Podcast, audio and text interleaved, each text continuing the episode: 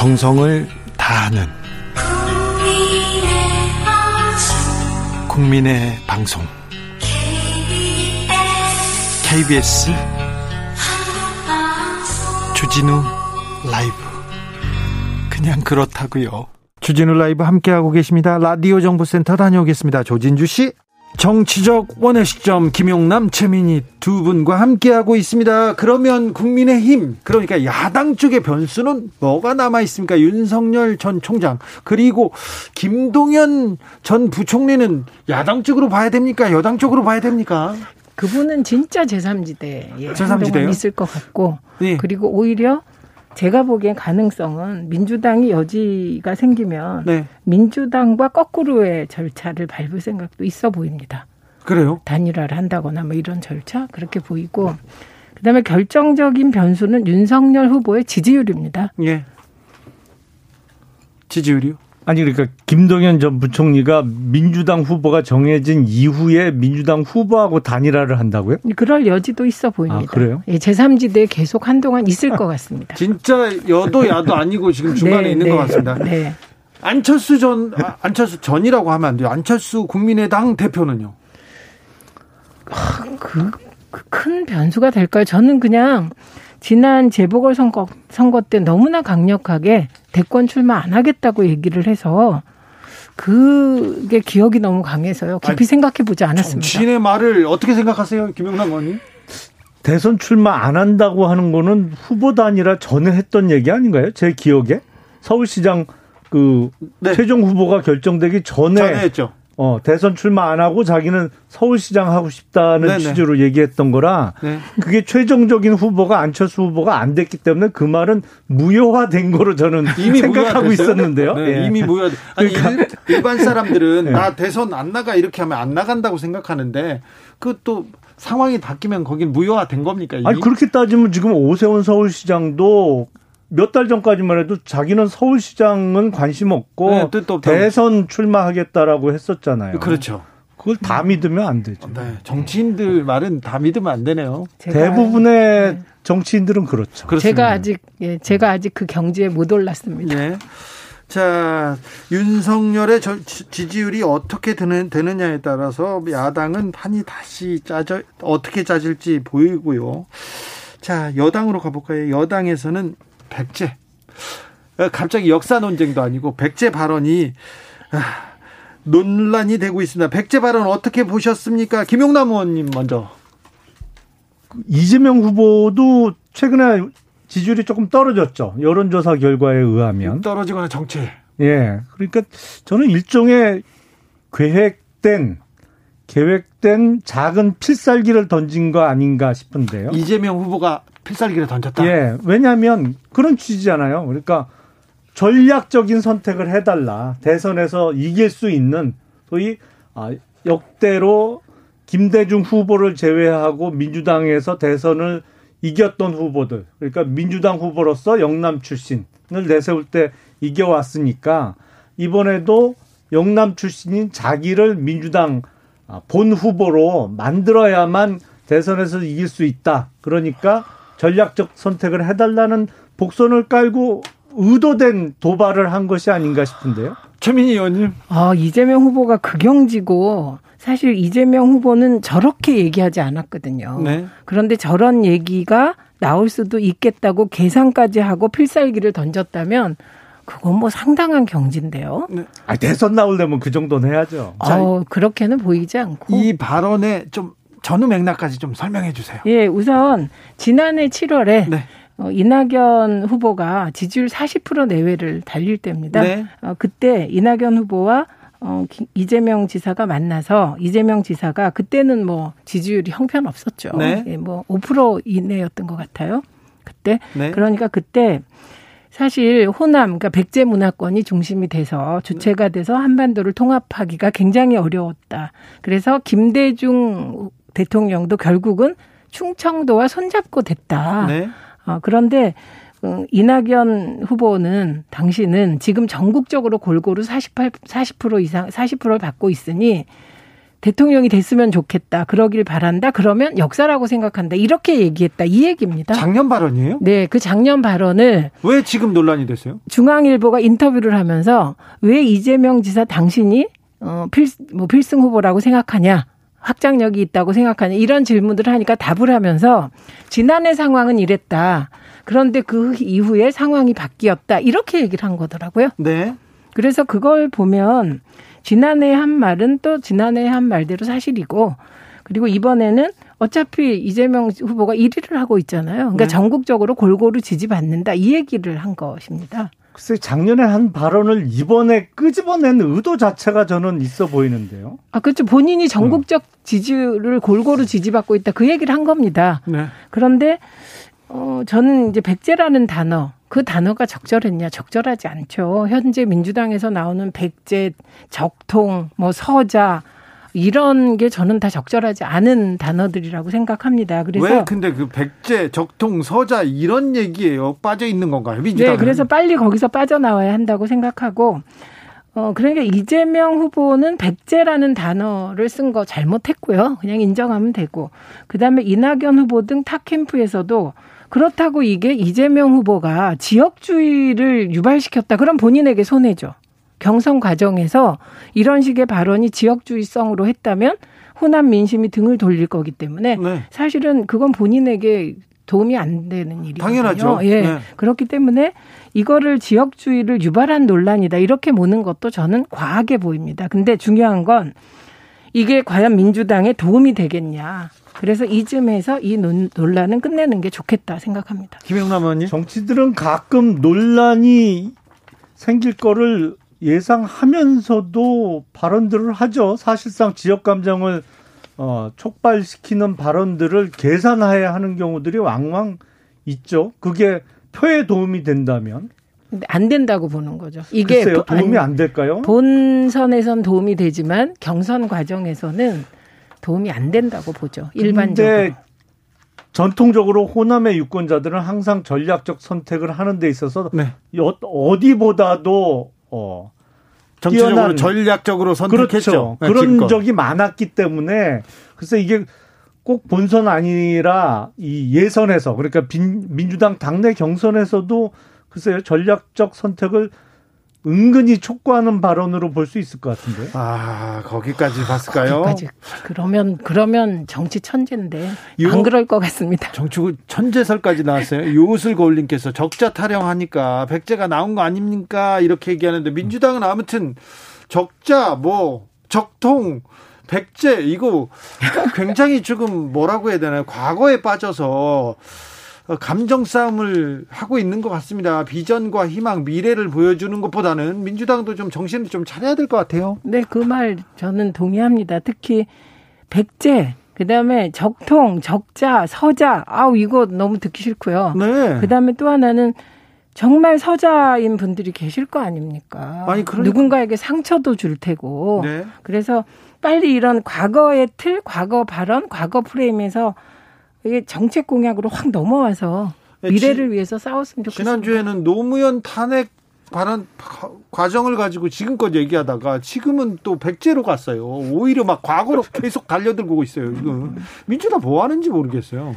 그러니까 이게 경선 과정이니까 네. 그게 하나의 맥이 있잖아요. 보면 지지자들에게 소구력이 있다고 생각하는 것들이 튀어나오고 있는 겁니다. 네. 적통도 싫은 단어지만 내가 민주정부를 지켜온 사람이야 이 얘기를 하고 싶은 거예요. 예. 예. 그리고 어, 노무현 대통령 탄핵건도 그 사실 탄핵에 찬성 반대하는 건 민주당 지지자들에겐 굉장히 굉장히 굉장히 민감한 문제잖아요. 그렇죠. 그러니까 그런 부분이 나올 수는 있습니다. 네. 그런데 루비콘 강을 건너면 안 된다. 이걸 명심해야 되는 거죠. 더 이상 하면 곤란하다 싶습니다. 민주당에서 지금 최근 벌어지고 있는 네. 어, 과거 논쟁들 어떻게 보십니까? 김용남 의원님? 뭐 선거가 치열해, 치열해질수록 뭐 소위 얘기하는 이판 사판 이런 판들이 만들어지잖아요. 그러니까 네. 일단 이기고 봐야 되니까. 네. 그런데 결코 바람직스럽지는 않죠. 예를 네. 들어서 지금 이재명 후보 측의 기본소득 예. 이런 거 갖고 치열하게 논쟁하는 거는 옳다고 봐요. 도움이 되겠죠. 거기는 지금 선거에도 도움이 될 거고요. 그렇죠. 그런 네. 식으로 하면 이제 다른 국민들의 관심도 이끌 수 있고 정책을 던지고 그걸로 논쟁이 되면 그거는 좋은 논쟁이죠. 그렇죠. 어, 그런데 뭐 자꾸 과거로 가니까 문제는 있어 보입니다. 확실히. 근데 뭐 저는 남의 집 일이라 그냥 재밌게 보고 있습니다. 음, 재밌게 해피하게. 네. 네. 김태수님께서 에, 서울 차별하다 조선이 망했다 찌찌 얘기하시고요. 8748님 미래를 위해서 정책 공약만 말하면 언론에서 도대체 보도를 안 해줍니다. 그러니까 아, 사실은 그것도 있어요. 그러니까 논란을 만들죠. 얘기도 하고요. 2081님께서 지역의 감정은 정치에만 있고 지역의 민심은 정치보다 사람을 봅니다. 지역에서 이렇게 아, 조금 심도 깊은 얘기를 하신 것 같습니다. 아, 이낙연 후보나 이재명 후보나 다른 사람들의 후보들 후보들 간의 정책들 안 보입니다. 윤석열의 정책 안 보이고요. 음. 최재형의 정책도 안 보이. 어떠, 어떻게 보십니까? 정책으로 좀 가야 되는데 공약 논쟁으로 이번 대선. 우선 이재명 후보가 기본소득 공약을 내놨어요. 네? 이 그런 그렇게 누군가 하나 기본 공약을 내놓으니까 그를 중심으로 막 지금 토론 논쟁이 벌어지고 있습니다. 네. 그래서 저는 이런 식으로 가는 게 바람직하다. 그래서 이낙연 후보 쪽에서 대표 공약을 빨리 발표하시면 이제 그 공약에 대해서 또 감론을박하지 않겠습니까? 그렇게 가면 될 것 같습니다. 근데 이재명 후보 측이 기본소득이라는 단어는 던져놨는데 그 내용이 제가 보기에는 매번 바뀌어요. 금액도 그렇고 내용 자체가 좀 왔다 갔다 해요. 그러니까 본인 생각이 아직 정리가 안 된 것 같아요. 이거는 정리해가지고 전 국민 100만 원, 청년 네. 200만 원 이렇게 나온 것 같아요. 네. 그런데 시작하겠다. 네.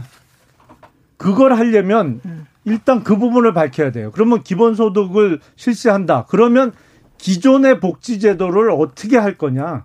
기존의 복지제도를 정리하고 기본소득으로 통합해서 갈 거냐? 아니면 네. 복지제도 플러스 기본소득이냐? 그러면 사실은 후자 같으면 계산이 안 나오거든요. 자, 이게. 이런 예산이. 논쟁이 돼야 되는데. 그렇죠. 당장에 이런 어쨌든 논쟁이. 이재명 후보가 전 국민 100만 원 그리고 네. 청년 200만 원 주겠다라고 하니까 저런 생산적인 반론이 나오잖아요. 앞으로 그렇게 가야 되고 제가 알기에는 기존의 복지 체제 틀을 밖에 플러스입니다. 현재는. 네. 그러면 산수가 안 나와요. 아니 그래서 그, 그 산수를 예를 들면 탄소세 같은 거 이건 즉시 걷어야 되고 이런 식의 대안을 제시했는데요. 지금 말씀하신 그러면 저 말은 예산 어떻게 마련할 거야? 이런 질문인데 그런 질문에 또 이 지사가 답하면서 그렇죠. 정책 경쟁이 되겠죠. 계속 이 논쟁이 네, 되는 네. 거는 또 바람직합니다. 네. 마지막으로 상 대 후보는 그 판을 만들고 싶지 않죠. 네. 자, 그래서 지금 백제로 갑니까?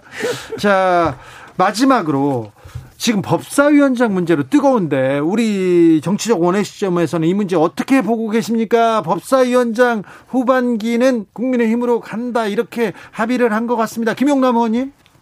원래 국회법에 정해져 있지는 않습니다만 어, 전통적으로는 의석수에 비례하는 상임위원장 배분이 있어 왔죠. 네. 그러니까 지금 의석수대로 하면 특별위원회를 빼고 국회 상임위가 17개 정도 되는데 네. 적어도 7개 정도는 국민의힘이 위원장을 맡아야 돼요. 네. 근데 21대 와서 민주당이 180여석을 얻다 보니까 그냥 힘으로 밀어붙이면서 물론 이제 개원 과정에서의 옥신각신도 있었지만 지금 독식을 하고 있는 거잖아요. 네. 거기서 법사위원장 하나 주는 것 같고 그렇게 생색내고 힘들게 하면 안 되죠. 적어도 일곱 개는 줘야지. 아, 그렇게 합의가 된 겁니다. 11, 11대 7로 합의가 된 거고요. 네. 그리고 이것은 아마도 재난지원금을 긴급하게 편성해야 되잖아요. 추경 네. 등 여러 가지 이유로 집권 여당으로서 불가피한 선택이었다라고 설명을 하더군요. 근데 민주당엔 두 개의 과제가 있습니다. 하나는 연말까지 언론 개혁을 포함한 민주당이 해야 된 최소한의 개혁 과제를 연말까지 처리해야 한다. 어차피 내년 6월부터 법사위원장이 넘어가니까요. 예. 그다음에 두 번째는 그동안의 법사위가 상원이라는 비판이 있었잖아요. 네. 그러니까 그 법사위의 역할을 정확하게 규정하는 게 좋을 것이다. 그렇죠. 그래서 예를 들면 우리가 법안 처리하는데 120일 이렇게 되면 그건 거의 안 하겠다는 소리잖아요. 네. 그래서 어, 법사위에 머무는 기간을 60일 이하로 축소하는 등 법사위 개편안에 대해서도 연말까지 법을 통과시켜야 될 거라고 봅니다. 그렇게 조건 붙이면 어렵죠. 일단 그 그렇게 민주당과 정부가 추진하고 있는 거는 언론 개혁이 아니고 언론 개혁이고요. 그거는 절대로 민주국가에서 그 방향으로 나가면 안 되는 방향이고 그리고 주면 그냥 주는 거지. 아니 원래 그 야당 몫이어야 써야 되는 거예요. 근데 힘을 쫙 빼고 쭉정이로 만든 다음에 법사위원장 넘겨주겠다 그러면 그걸 누가 정이 없어요. 의원님, 그러니까. 의원님 합의를 그렇게 했는데요. 여야가. 합의 잘못한 거예요, 그러면. 그, 그런가요? 정치적 원해시죠. 여기서 마무리하겠습니다. 김용남, 최민희, 최민희, 김용남 두 전직 의원 오늘도 감사했습니다. 고맙습니다. 네, 감사합니다. 정치 피로, 사건 사고로 인한 피로, 고달픈 일상에서 오는 피로. 오늘 시사하셨습니까? 경험해 보세요. 들은 날과 안 들은 날의 차이. 여러분의 피로를 날려줄 저녁 한 끼 시사. 추진우 라이브.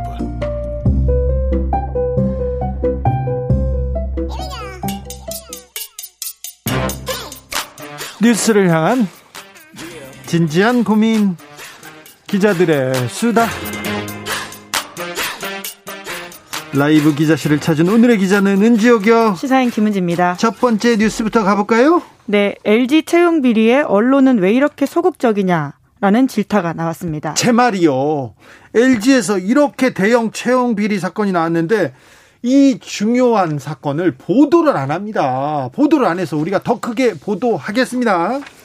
네, 언론인권센터의 지적인데요. 지난주에 주진우 라이브에서 전해드렸죠. 네. LG 채용 비리 관련된 보도에 대한 지적입니다. 네. 작년 5월달에 LG전자의 채용 비리 혐의가 드러나면서 경찰 수사가 진행된 바 있는데요. 다시 한번 사건 내용을 좀 말씀드리면 경찰은 LG전자의 전현직 임직원 12명에 대해서 채용 비리 혐의를 적용해서 기소 의견으로 검찰에 넘겼습니다. 그런데 네, 이제 그런데 검찰이 이 사건을 8명만 그것도 약식 기소를 해서 사건을 최대한 세상에 드러나지 않게 하려고 했던 게 아니냐 이런 의심을 사게 했는데요. 네. 그래도 세계일보가 계속해서 이 사건을 쫓았습니다. 네, 잘했습니다. 네, 작년부터 이 사건들을 계속 보도했고요. 그래서 그 결과 지난 7월에는 LG의 취업 청탁 리스트, 그러니까 GD 리스트라고 불리는 건데 관리대장을 만들었다라는 사실을 밝혀냈습니다. 네. 이 리스트에는 사회 유력 인사, LG그룹 임원 이런 사람들 이름이 있었고요. 채용 비리를 의심케 하는 내용이 다수 있었습니다. 네. 그런데도 이러한 보도를 따라가는 언론의 수가 현저히 적어서 고개를 갸우뚱하게 하는 건 사실입니다. 예. 공정과 정의를 얘기할 때 이 문제를 가지고 얘기해야 될 거 아니에요. 아니 열심히 노력하면 뭐예요? 그 안에서 뽑는 사람들 다 이렇게 청탁으로 부정 채용으로 이렇게 뽑고 있으면 이게 공정하다고 말할 수 있습니까? 사실 이 문제에 대해서 크게 분노해야 된다고 생각합니다. 젊은 사람들이. 그런데 보도량이 적어요. 없어요. 얼마나 적습니까? 네, 제가 그래서 직접 한국언론진흥재단에서 운영하고 있는 뉴스 분석 시스템 비카인즈에서 검색을 해봤는데요. 네. 비카인즈 검색 대상은 전체는 아니고요. 서울, 경기 등 7개 지역별 54개 언론사 뉴스라고 합니다. 주요 언론사입니다. 그래서 언론인들은 이 카인즈 다 이용합니다. 네, 그렇죠. 보통은 큰 단독 기사는 언론사들이 받아 쓰는 경우가 많거든요. 네. 다른 보도들을 보면 충분히 우리가 알 수 있는데요. 그럼 해당 세계일보 보도가 7월 19일에 나왔는데 MBC만 관련 소식을 전하면서 재판 선고가 있다 이런 보도를 했습니다. 세계일보가 지금 계속해서 외로운 보도를 이어가고 있는데 다른 언론사에서는 하나도 안 써요? 네, 그 비카인즈에서는 우선 MBC 보도만 확인이 됐고요. 나머지는 다 세계일보 보도였습니다. 다섯, 네. 네, 관련된 단어가 들어가 있는 경향신문 기사는 있었는데 이 사건 보도라고 보긴 좀 애매한 것들이 있어서 제가 MBC 기사만 말씀드렸는데요. MBC 말고는 지금 저 추적 보도를 하지 않는다 이거죠. 네, 이제 물론 빅카인즈 외에 네이버에서 검색을 하면 일부 언론들이 있긴 한데요. 우선 네. 빅카인즈 기준으로는 그렇습니다. 네. 네, 그래서 이 해당 기자도 답답했는지 이러한 현장 메모 글을 쓰기도 기자 했습니다. 이름 뭐예요? 조현일 기자라고요. 조현일 과거에 기자. 국정농단 사건도 보도를 했었고 네. 유명한 기자입니다. 네. 세계일보는 LG전자 채용 비리에 대해서 사흘째 보도하고 있는데 주변 사람들이 한결같이 이렇게 물어본다라고 합니다. 혹시 LG와 세계일보가 불편한 관계냐? 혹은 LG가 세계일보의 밑보였냐? 이런 취지의 질문들을 한다라고 하는데요. 네. 세계일보 취재팀은 아무런 이해관계가 없다 이렇게 말하면서 오히려 그런 질문하는 사람들이 이상하다는 취지의 비판을 하고 있습니다. 네. 이렇게 이야기를 그대로 하고 있는데요. 문자 그대로 옮겨보면 한국 언론이 정치 권력에 대해서는 대통령을 조롱할 만큼 단호하지만 자본 권력에는 같은 잣대를 대지 않고 있기 때문이다. 이런 식의 비판을 했습니다. 맞습니다. 맞습니다. 권력은 시장으로 넘어갔다고 노무현 대통령께서 말씀하셨는데 정말 언론이 정치 권력, 정치인들 그리고 뭐 뭐라고 해야 되나 고위 관료들한테 단호하고 엄청나게 비판합니다. 비난하고 조롱하는 사람들도 많아요. 그런데 이 자본 권력, 이 대기업 재벌한테는 그렇게 무릎으로 기어요. 무릎 다 닳겠어요. 네, 해야 될 보도를 하고 있는 취재팀에게 오히려 뭐 문제 있냐 이렇게 물어본다라고 하는 말 자체가 사실 굉장히 민망한 이야기죠. 이런 얘기 많이 들었잖아요. 우리도 많이 들었어요. 네. 법원이 LG전자 임원들 선고일 다음 달로 연기했다면서요. 왜 그렇죠? 네, 이제 아무래도 이 사건 보도가 처음 나오고 그다음 사흘 후에 7월 10, 22일로 예정되어 있었는데요. 네. 이 비판이 커지다 보니까 법원이 선고기일을 다음 달로 미루면서 좀 더 고심에 들어간 게 아니냐라는 해석이 나오고요. 네. 물론 구체적인 이야기는 밝히지 않았습니다. 예. 이 사건 다시 한번 정리해 드리면요.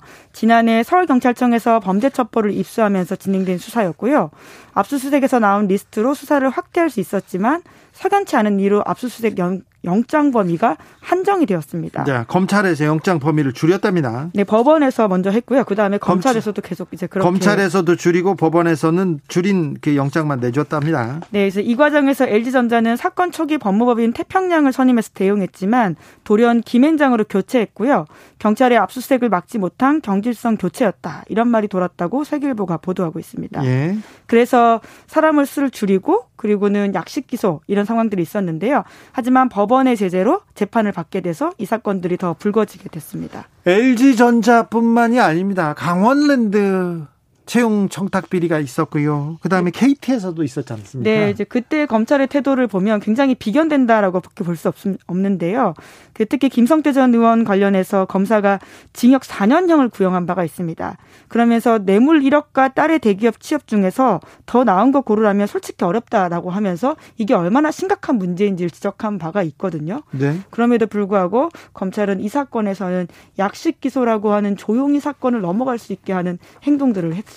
검찰이 어떤 사건은 정말 주변을 사사치 어, 멸균 수사를 합니다. 근데 어떤 사건에 대해서는 수사를 봐주기 수사합니다.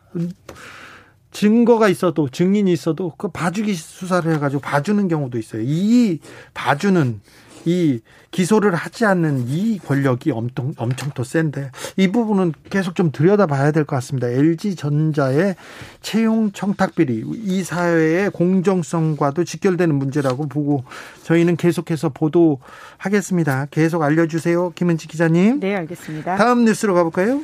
네, 소위 가짜 수산업자 사건에 주호영 국민의힘 의원 이름도 함께 오르내리고 있습니다. 주호영 의원이 깊숙이 관련돼 있다고 지금 보도가 계속 나오고 있더라고요. 경찰도 내사 중이라면서요? 네, 한국일보 보도입니다. 서울경찰청 강력범죄수사대가 최근 주호영 의원이 소위 가짜 수산업자 김 씨로부터 200만 원 상당의 수산물 등을 세 차례에 걸쳐서 제공받은 단서를 잡았다라고 하는데요. 아니, 뭐, 뭐 어떤 선물을 받으면 막 200만 원 이렇게 됩니까? 예, 나온 보도로는 대게와 한우 세트라고 합니다. 대게하고 한우 세트요? 네, 그것을 한 차례씩 각각 보냈다라고 하는데요. 네. 뿐만 아니라 주 의원과 친분이 있는 A 스님에게도 주 의원 부탁을 받아서 120만 원 상당의 수산물을 전달했다 라고 경찰이 의심하고 있습니다. 아니, 아무튼 불자로 유명한 주 의원이 스님한테도 이걸 보내라고 했다고요? 네, 물론 주영 의원은 지금 그것을 부인하고 있는데요. 네. 현재 경찰 수사로서는 그쪽 방향으로 향해 가고 있고 대개를 보내라고 했다라는 식의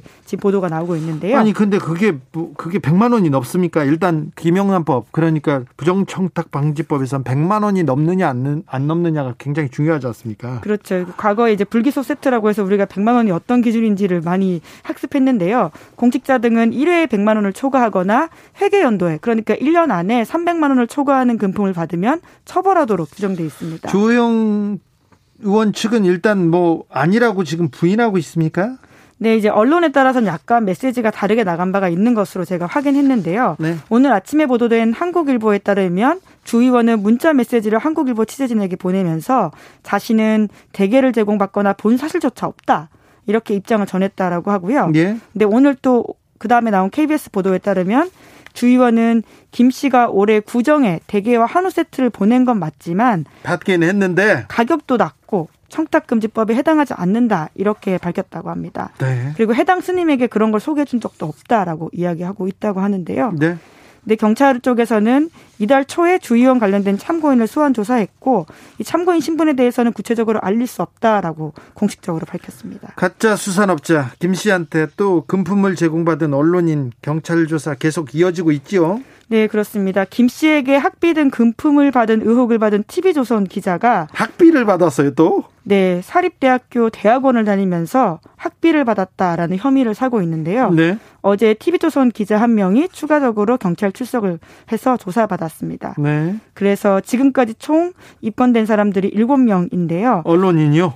아, 언론인 다 포함해서요. 네. 왜냐하면 여기에는 검사, 경찰도 포함되어 있는데 단일 직군으로는 사실 언론인이 가장 많습니다. 그렇죠. 우리가 흔히 이제 이름 들어봤던 이 사건으로 이동훈 전 조선일보 논설위원, 윤석열 캠프 네. 대변인을 지낸 바가 있죠. 그리고 엄성섭 TV조선 앵커가 있고요. 또 중앙일보 기자도 경찰에 출석해서 조사를 받았다라고 합니다. 중앙일보 이가영 기자. 네. 네, 그렇습니다. 마지막으로 만나볼 뉴스는요? 네, 도쿄올림픽 개막식 보셨나요? 어, 저는 뭐 지나가다 살짝 봤는데 너무 어둡고 좀 우울하더라고요. 그래서 평창 올림픽 그래도 드론도 날아다니고 김연아 선수도 빡 나오고 그래서 평창 올림픽 개막식이 좀 잘했구나 이런 생각을 좀 하게 됐어요. 네, 일본 내부에서도 그런 평가들이 있습니다. 굉장히 네. 좀 어둡고 재미없었다라는 지적들이 있다라고 하는데요. 일본 영화 감독 기타노 다케시가 또 세금 돌려줬으면 아깝다고, 좋겠다고 예. 혹독하게 비판하는 것도 봤어요. 네, 개막식은 아무래도 이제 그 국가의 국력이 아주 총 집중된 세계적인 이벤트이기 때문에 굉장히 중요하긴 한데요. 네. 조금 아쉽긴 하지만 그나마 눈에 띄는 점이 있다면 저는 마지막 성화 점화자로 나온 일본인 선수였습니다. 아, 오사카 나오미 선수가 성화자로 나왔죠. 네, 아무래도 이제 오사카 나오미 선수의 피부색이 기본적으로 좀 눈에 띌 수밖에 없는데요. 네. 우리가 흔히 생각하는 일본인의 스테레오타입과는 다른 오사카 나오미 선수는 일본인 어머니와 IT 출신 미국인 아버지를 둔 세계적인 테니스 스타입니다. 본인이 얼굴 자기 얼굴은 자기 피부색은 갈색이라고 계속 얘기하죠. 네, 이제 1997년생이고요. 그리고 세계 랭킹 1위를 밟을 정도로 굉장히 전도 유망한 선수인데 어, 현재 2위고 최고의 선수 중 한 명입니다. 네, 일본에서 태어났지만 4살 때 미국으로 이주해서 일본과 미국 이중 국적 갖고 있었지만 22살에 일본 국적을 선택했거든요. 네. 그리고 평상시에도 인종차별 문제를 적극적으로 비판하는 목소리를 내기도 했습니다. 네. 이러한 선수가 가장 집중받는 마지막 성화 점화자로 나왔다라는 사실이 눈에 띄었고요. 기수도 또 놀랄 만한 선수가 또 기수로 나섰어요. 그렇죠. 미국 NBA에서 활약하고 있는 하치무라 루이 선수인데요. 네. 일본 대표팀의 남자 기수로 나왔습니다. 이 선수 또한 피부색이 눈에 띄는데 네. 일본인 어머니와 아프리카 서부에 있는 나라 베냉이라는 나라의 출신의 아버지 사이에서 태어난 피부 선수이거든요. 아주 검습니다. 네, 이제 우리가 어떤 피부색에 집중한다라는 의미는 아니긴 하지만요. 굉장히 우리가 흔히 생각하는 일본인의 모습과는 다른 선수들을 일본 사회가 앞서내었다라는 것들이 굉장히 눈에 띄었다라는 거죠. 이제는 일본은 이렇게 어떻게 혼혈 혼혈이라고 해야 되나 피부 다문화 가족, 예, 예. 다문화 가족들을 좀 껴안고 있는 것을 좀 보여줬다 이번 올림픽 개막식에서 그걸 또 상징적인 의미라고 볼 수도 있었어요. 그렇죠. 영국 이코노미스트가 이를 보도하면서 기사의 제목을 변해가는 일본의 얼굴이라고 보도했는데요. 예. 순혈주의가 오랫동안 지배해온 일본에서 인종과 정체성에 대한 태도가 변하고 있다. 이렇게 평가했습니다. 그렇습니다. 실제로 저출산 고령화로 인해서 일본이 굉장히 노동력 감소를 겪고 있었는데요. 그러면서 외국인에 대해서 문호를 개방하면서 인구 구성이 계속 바뀌고 있다라는 것들이 이번에 드러난 바. 일본에서는 외국인 노동자들이 많이 일합니다. 그리고 이게 뭐라고 해야 되나요? 음, 그 유흥가 앞에서 이렇게 식당 이렇게 호객행위 하는 사람들도 흑인도 많고요. 그런 사람들도 많습니다. 얼마 전에 우간다 역도 선수가 일본에서 취업하겠다고 사라졌다가 다시 나타나기도 했었어요. 아무튼 이번 상징적이고 시사하는 바도 큽니다. 네, 이게 단일 민족의 신화가 깨지고 있다는 걸 가리키는 바인데요. 물론 일본 사회에서도 이런 이슈들이 여전히 차별적인 점들이 있어서 문제가 되고 있다곤 합니다. 네. 그 오사카 나오미 선수 같은 경우에는 소위 화이트 워싱을 당한 바가 있어서 일본 내에서도 비판을 많이 받았거든요. 예. 그 업체에 대한 비판입니다. 그러니까 오사 그 나오미 선수의 피부색을 그대로 보여주지 않고 하얗게. 예, 하얗게 해서 그 자체를 인정하지 않는다라는 비판들을 샀는데요. 오사 그 나오미 선수도 이에 대해서 비판을 하기도 했고요. 네. 하치무라 선수도 자기에게 매일 혐오 발언이 오고 있다라면서 토로한 적도 있다고 네. 합니다. 네. 그때 오사카 선수가 내 피부는 누가 봐도 갈색이다. 하얀색으로 이렇게 묘사한 그 광고주에 대해서 조금 어, 비판을 했었죠. 네, 큰... 니신이라고 굉장히 유명한 라면 회사거든요. 네, 네. 다 알죠. 다 아는 알만한 굴지의 라면 기업이죠. 아무튼 일본이 움직입니다. 변화합니다. 우리도 어, 우리도 예, 다문화 가정이 점점 늘어나고 있기 때문에 주는 메시지들이 있다라는 생각이 들어서 이 뉴스를 가지고 와봤습니다. 네, 자 일본 올림픽 개막식 뭐 혹평을 받는데 아무튼 거기에서 나왔던 하치무라 선수 그리고 오사카 선수 다문 혼혈 선수들을 기수와 성화 마지막 봉소 마, 마지막 주자로 이렇게 썼다는 것은 또 일본이 변화하고 있다는 걸 보여주기도 합니다. 요술 거울님께서 김영란법은 가짜 수산업자가 다 깨고 있습니다. 얘기하네요. 또 그렇기도 합니다. 기자들의 수다 지금까지 시사인 김은지 기자와 함께했습니다. 감사합니다. 네, 감사합니다. 교통정보센터 다녀오겠습니다. 공인혜 씨.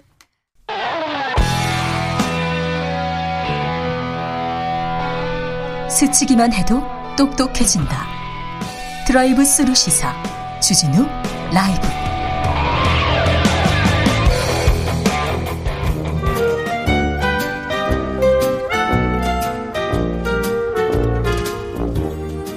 민생이 먼저다 함께 잘 먹고 잘 사는 법 찾아보겠습니다. 민생과 통하였느냐 생생민생. 토 안진아서나 민생생각 안진걸 민생경제연구소장 어서 오세요. 네, 안녕하십니까. 오늘은 어디서 그렇게 또 바삐 오시나요? 아, 오늘은 뭐 송영길 대표님도 아까 가셨다는데 저도 세월호 광화문 세월호 광장에 가서 네.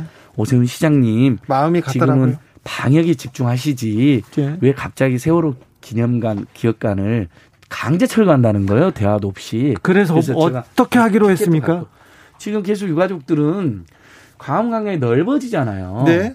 지금보다 훨씬 더 넓어지니까 시민들의 어떤 보행이나 조망에 불편을 최소화하는 곳에 좀 허름한 곳 한 켠이라도 들어가겠다는 겁니다. 아, 다른데 네. 옮겨도 된다. 당연하죠. 네. 다만 없애버리는 건 안 된다는 겁니다. 왜? 진상 규명도 아직 안 됐고 여전히 많은 분들이 슬퍼하고 추모하고 있고 여전히 우리나라에 지금 안전사고나 재난사고가 너무 많이 생기고 있잖아요. 그거 네.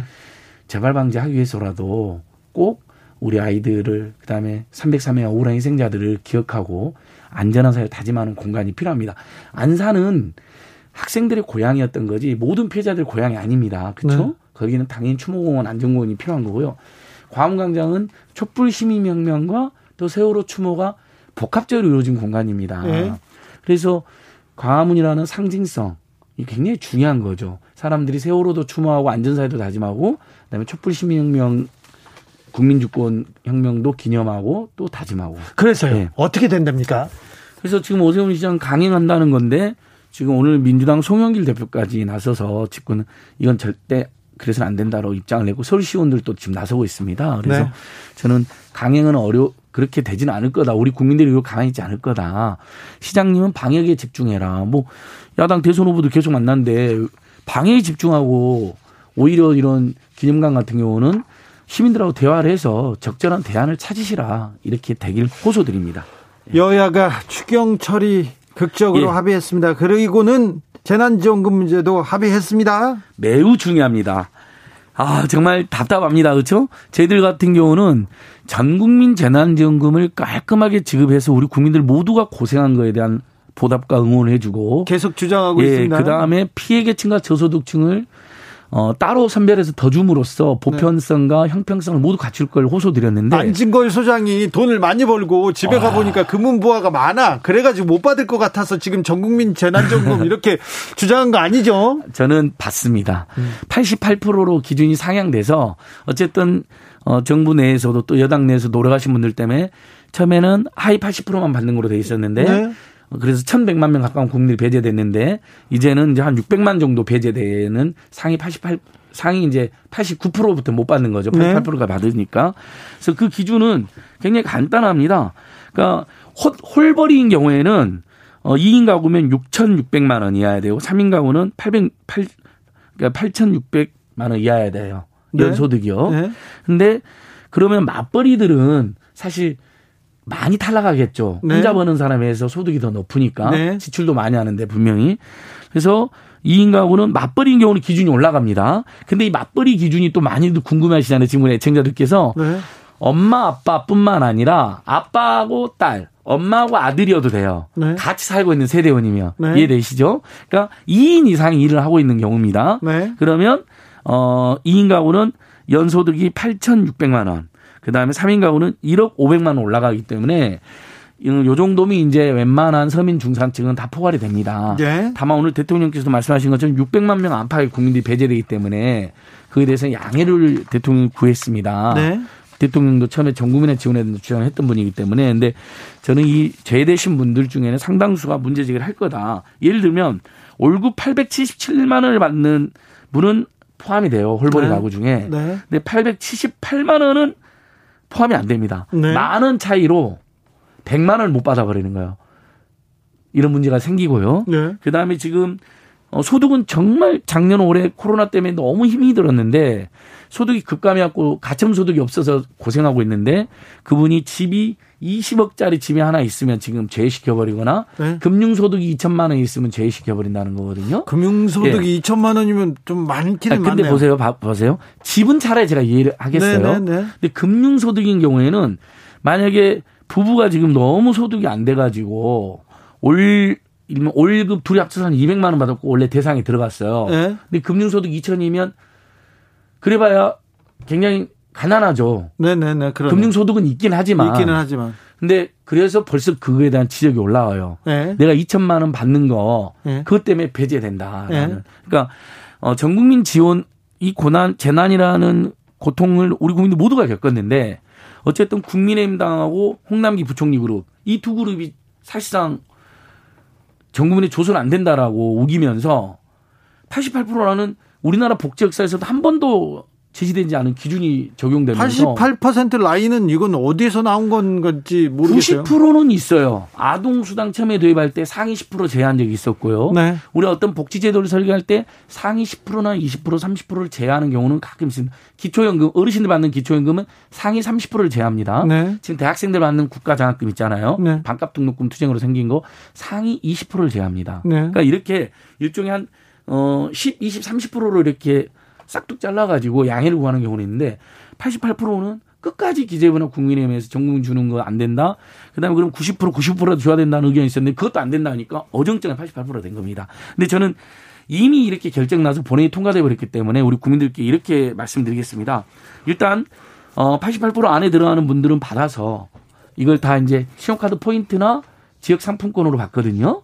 이것을 좋은 데 쓰시면 이제 그 작년 1차 때 우리 다 지역이 썼잖아요. 예.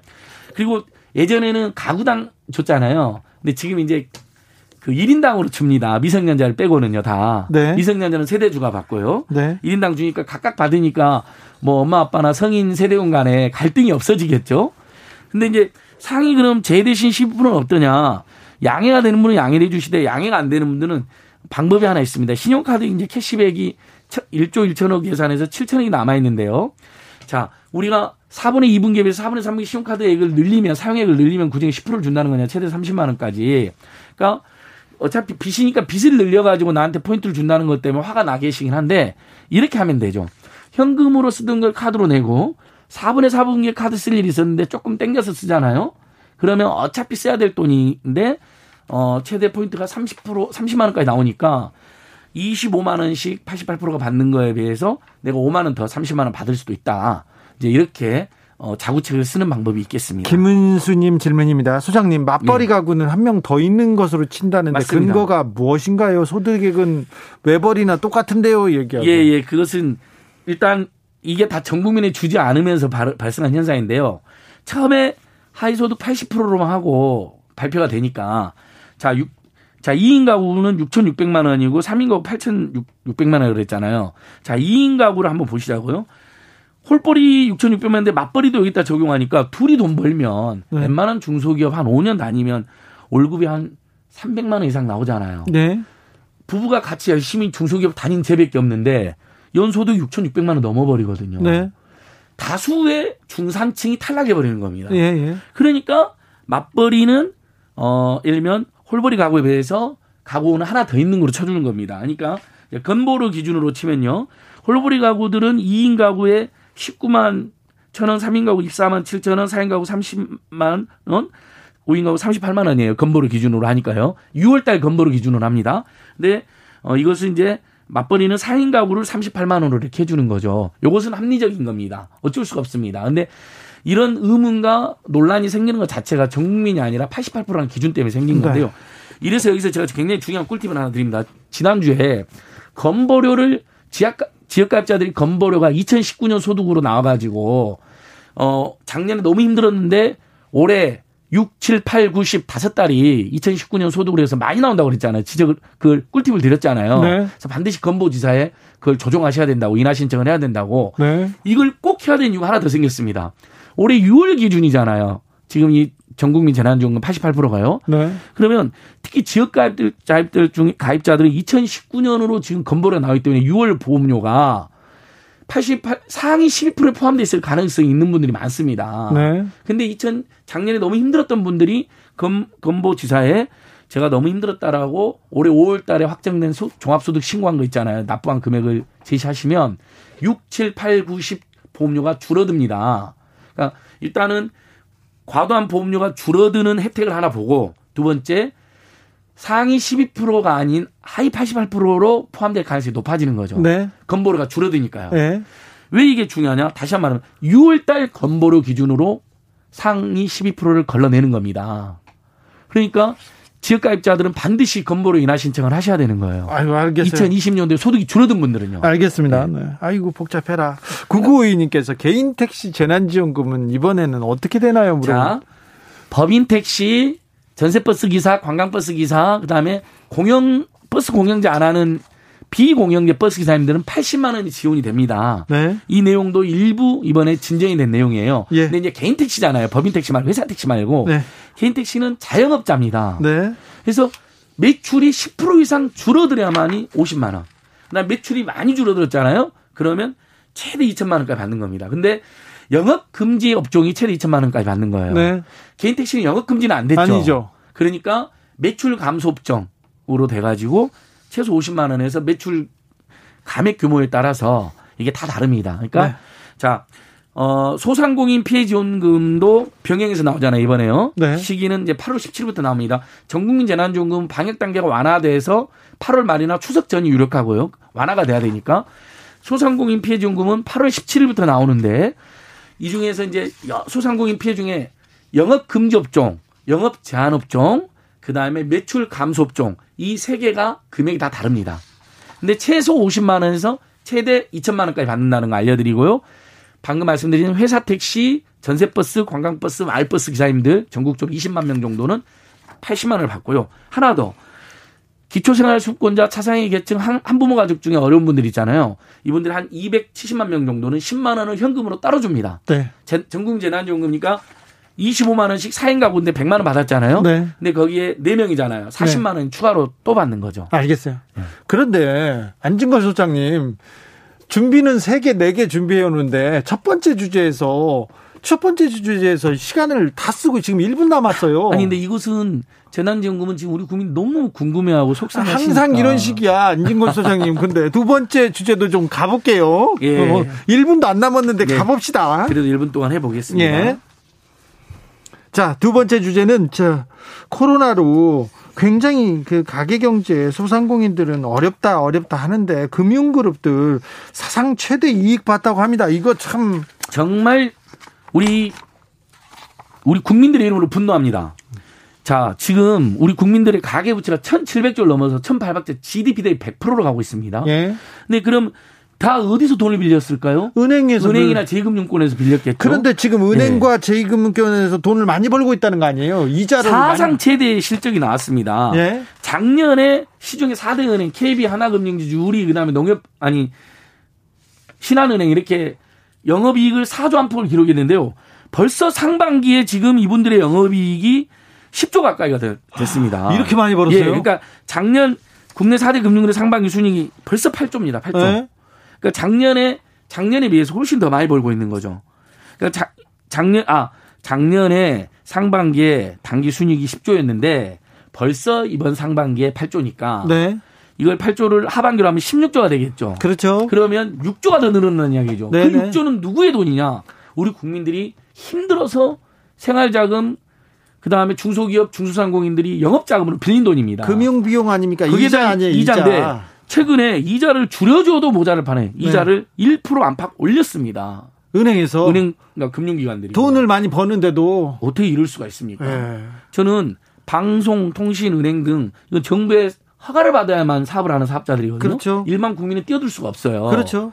근데 그런 독과점 상태, 그다음 독점적 영업을 누리면서 시장 경쟁도 안 하면서 사실상 이렇게 폭리를 취하고 있는 거, 이거 정부와 국회가 강력히 나서야 된다고 생각합니다. 네. 그래서 저는 어 금융기관들이 양심적으로 금리 인상을 하고 있는데 지금 네. 그래서는 안 된다. 그렇죠. 오히려 중소상공인, 중소기업, 서민들에게는 금리를 낮춰줘라 이렇게 예. 호소드립니다. 그러면 자기들도 장사해야 되는데 어떻게 그럴 수가 있느냐 그런데 누가 망해라 그랬습니까? 많이 예, 버니까. 작년에만 해도 4조를 벌었고 올해 지금 벌써 어 4개 4대 금융그룹만 벌써 작년보다 작년에 비해서 그러니까 6조를 더 벌게 생겼는데 네. 그러면 엄청난 수익을 버니까 그중에 중소기업 중소상공인 서민 중산층들 가난한 분들 이분들의 금리는 좀 인하해 줄 수 있는 거 아니냐 네. 호소 드리는 겁니다. 네. 호소. 근데 이 방송을 듣고 문자가 왔는데요. 어, 저희들이 출연한 거 알고 그 현금 수송하는 업체 분들이 있죠. 이게 은행에 하청 업체들인데 그분들은 최저임금만 받고 있답니다. 10년째, 20년째. 은행은 떼돈을 버는데 그 현금을 수송해 주는 분들 있잖아요. 네, 보완해 주고. 네. 예. 그분들은 최저임금만 받고 있다고 직원들이 제발 자기들 살려달라. 은행들의 탐욕이 너무 심하다라고 네. 제보를 주셨어요. 안지, 네, 아무튼 금융권 너무 돈을 많이 벌고 있는데 지금 이걸 또 이 코로나 상황에 더 많이 벌려고 하십니까? 그리고 그 고통을 다 서민들한테 일반인들한테 다 이렇게 전가하려고 하십니까? 이건 좀 너무한 것 같습니다. 안진걸 소장님, 5G 문제 계속 다루고 있는데요. 소비자들이 본격적인 소송에 나섰습니까? 예.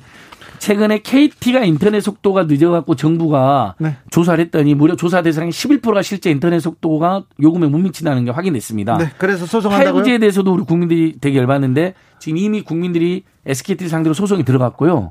지금 민생경제연구소나 참여연대로도 제보가 많이 들어오고 있습니다. 네. 그래서 이 부분은 5G는 기지국을 더 늘려서 빨리 제대로 터지게 하든지 아니면 지금 불안전 판매 확실하니까 요금을 3분의 1이라도 이, 돌려주라는 겁니다. 인하하거나. 알겠습니다. 그걸 강력히 촉구하고 있습니다. 호우님께서 안진걸 소장님 지지합니다. 88%라는 기준이 어처구니 없는 것도 맞는데요.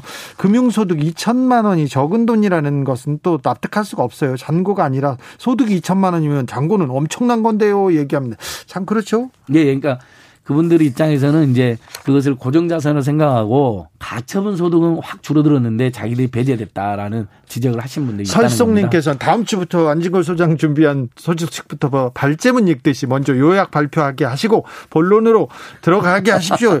안 됩니다. 저기 방송 시작 전에 한 두시간 정도 복도에서 혼자 떠들고 들어오시면 조금 텐션이 맞을 것 같아요. 자, 생생민생통 오늘도 고생하셨습니다. 안진걸 소자- 소장이었습니다. 예, 감사합니다. 오늘도 수고하고 지친 자들이여 여기로 오라. 이곳은 주기자의 시사 맛집 주토피아 주진우 라이브 I messed up tonight. I lost another fight. 느낌 가는 대로 그냥 고른 뉴스 여의도 주필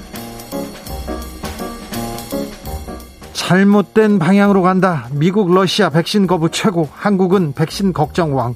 중앙일보 기사입니다. 조 바이든 미국 대통령의 의학 고문이죠. 앤서니 파우치. 아, 이분이 백신을 접종하지 않는 사람들 사이에서 코로나 감염 확산되고 있다. 잘못된 방향으로 가고 있다고 얘기합니다. 지금 델타 변이 확산을 미 접종자들의 팬데믹이라고 따로 부르고 있습니다.